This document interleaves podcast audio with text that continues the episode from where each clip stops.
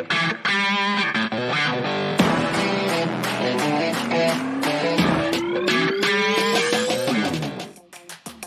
this is As the Rotor Turns. This is going to be a quick disclaimer. This is going to be my opinion. The opinion of Carlos. Not the opinion of the Rescue Company One. Or any businesses of the Rescue Company One or anybody that employs, houses, pays us of the Rescue Company One. Is not their opinion. It is not Dr. Abel's opinion today. Not his opinion. Not the opinion of, anybody that employs him either. So don't do anything stupid and say that he told you to do it. It is the opinion of anybody that's here on the show today, whether it's Trish and Amanda or Jason. It'll be their opinion. If anything I'm going to say is going to offend you, then well, go fuck yourself and turn it off. Here at the Rescue Company One, we are shaping up to have a pretty busy 2023. We have a lot of stuff on the calendar already. We're going to kick off our year at Fire Rescue East in Daytona Beach, January 19th and 20th. We do have a booth. It'll be number 527. We're going to be in the arena right across from the fire sled competition. You'll find me with a giant foam finger. Yes. Right after that, we're going to be going to St. Augustine for our first air medical class of the year, January 23rd through the 28th. That class is getting decently full, but there is still room. She had a advanced airway, difficult airway course, AMLS. Yep. We got all of the things. It's all listed on our website, The Rescue Company One. You can find it on there. You can get links to go there on our Facebook, Instagram, Twitter. Anywhere you look, you can find us. Following that, we're going to go into Community Paramedic. This is a new program. We are still, working out the glitches with the schedule and things like that. We're going to do week one now, March 6th through the 10th. You'll go back to your own program, your hometown or wherever you're from, for 30 days to do a project. And then you're going to come back to us for a second week, April 3rd through the 6th, and we will go over that project and everything that you learned in that time. Yeah, because every place is different. It is. Everybody's got a different need. And this gives you the chance to be different. Yep. And suit your needs. So we will also bring in the ISBC, and we will host to proctor your exam on that Friday, April the 7th. And then we are going to start doing the Helicopter Search and Rescue Pipeline, which so many of you ask about.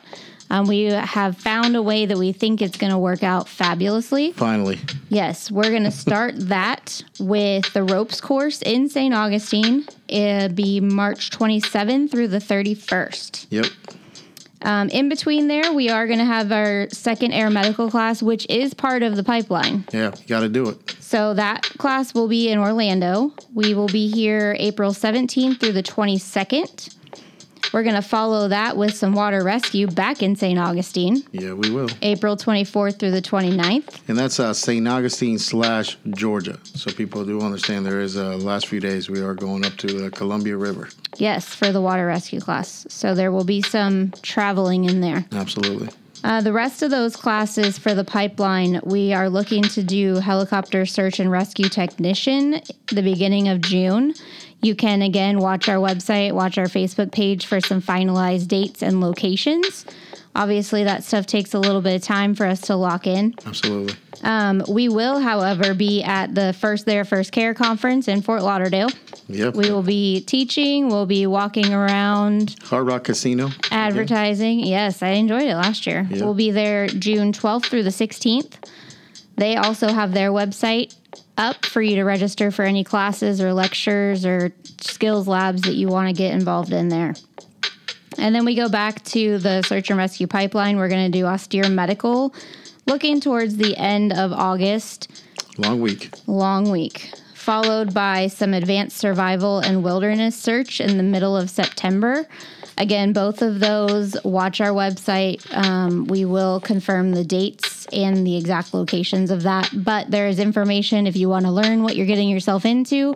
We have it all detailed out on our website, therescuecompany1.com. And all the TikToks and... Oh, all the things. Facebook, Instagram. Book of Faces, Yeah, you can find us anywhere. YouTube. We have a YouTube with our videos, and we have our podcasts on there as the rotor turns. We will be going to San Diego. I'm a little excited. First time to California for the ECHO Conference. It'll be my second time in California this year. Yes. But not mine. I'm not going the third time. That conference, which is, as most of you know, very near and dear to our hearts. We will be there. Wouldn't miss it for the world. It will be October 2nd through the 4th. And then to close out our year, we will have our last air medical class in Claremont. We had a wonderful experience there, and they have welcomed us back, so we will be going there October 23rd through the 28th. Again, all the dates are listed on our calendar. You can find the courses in the course store on our website, therescuecompany1.com. You can also go to services and look up any descriptions of all these classes. And there's more being added. Yes. And as always, you can contact us on any of those platforms, Facebook, Instagram, Twitter, TikTok, our website, any of that. You can contact us if you have any questions, and somebody somewhere will get back to you. We are all spread out, but somebody will get back to you. Yeah, absolutely. Bye.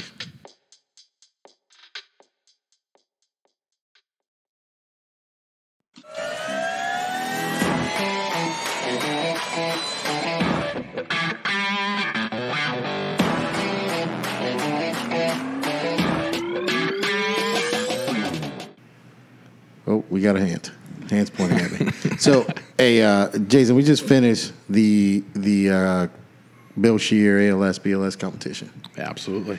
One of the scenarios that we had was a compartmentized leg that then progressed into an embolism, fat embolism. Right. But just the different teams that came through and the treatment for the actual compartment syndrome was pretty different, So I think it'd be kind of cool to have just a little discussion about that. All right, cool. So basically the broken leg, person has a cast, foot, bottom portion of the leg. So from like their, ankle to, let's say, knee, right? Mm-hmm. And it becomes compartmentized. Now, that most times when you first injure a bone, they actually put a splint on there. They don't put an actual cast. Right, yeah. Like if you go to the hospital or whatever. Yeah, and the reason for that is because, for a few days, you're still going to get some swelling. Mm-hmm. And if you put too much outside pressure on it, then you're going to get compartment syndrome. Right.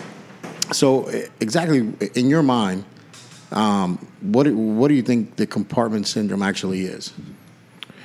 As far as, like the biggest thing I guess it would be the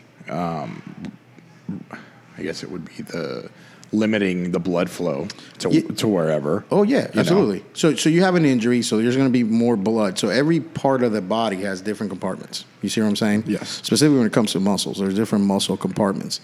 And so as blood increases in a particular compartment and it actually reaches a pressure of like 30 millimeters of mercury or more, okay. That outflow, the way the venous side of it, right, is what the problem is. Yeah, because there's no drainage. Yeah, right. So that actually, the more higher the pressure, the less drainage is going to have, and then hence the compartment portion of it. Right. Now, if there's a cast or anything on there, a lot of people don't know this is actually in the paramedic book. You're supposed to bivalve this, and what we mean by bivalve is you're going to actually cut the cast. If it's a hard cast, you're going to cut it off. Oh, okay. And you try to do, relief cuts on the cast itself. Kind of like a fasciotomy, but on the cast. But on the cast. On the cast itself. Yeah. Okay. Like, and it's interesting you say that because, listen, if you're a physician or just a surgeon, you're going to do a fasciotomy on this. Right. Right, if it's really compartmentized. But for us in the EMS system, we're not doing fasciotomies. That's not part of the standard scope of practice or anything like that. You do some shit like that, you should be... Somebody should break your hand. Right. So, the reality is the identifying it and the proper treatment and the positioning of the patient is huge. Okay. In this. It's huge. So, remember the 5 Ps? Pulse, pressure, paresthesia, I don't want to say paralysis. But it actually isn't. It isn't like the, you know, there's like, you know, so you look at pain is the first one. Okay, pain. What about the pain? What's different about this pain? That it's like super extreme. Like, they actually call it disproportional pain. Okay, gotcha. And then pain with passive range of motion. So pain with passive range of motion, disproportional, meaning that basically no matter what you do, the pain doesn't go away. Gotcha. Right? So that's the first sign and symptom. Right. Paresthesia, you know, numbness and tingling, you know. Yep. The paralysis could happen, but not in a lot of cases. Depends if there's nerve damage involved. Which would take a little while. Yeah. Yep. Pulselessness is the last thing to go. Gotcha. It's the last thing to go, you know. Mm-hmm. And so pain, paresthesia, pulselessness, right? Pallor. Okay. And then the other one that a lot of people don't get is poikilothermia.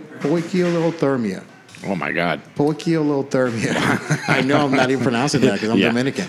Yeah. So poikilothermia means that the extremity is room temperature. Oh, okay. Yeah, the extremity becomes room temperature. Okay. So, but you know, obviously the pain's going to be the thing that we're going to click in on. Yeah. Get rid of whatever's causing the compression, and then what the position to transport the patient is. You're definitely want to increase the venous drainage. Yeah. So do you leave elevated? You elevate it. Yeah. Yep. So you know, and there's schools of thought. Some people say you know not to, but really, if you leave it dependent, it doesn't drain better. Yeah, obviously. You know, so you almost want to do the rice, but without the compression. So resting it. You know, and then even icing it can be controversial as well because that can cause vasoconstriction. You know, so think about some of those things. But I think that's, you know, just the straightforward mark of it. Treat pain, but get rid of the devices causing it. You know, right, absolutely. So, that's all I got. All right, very good. Later. See ya.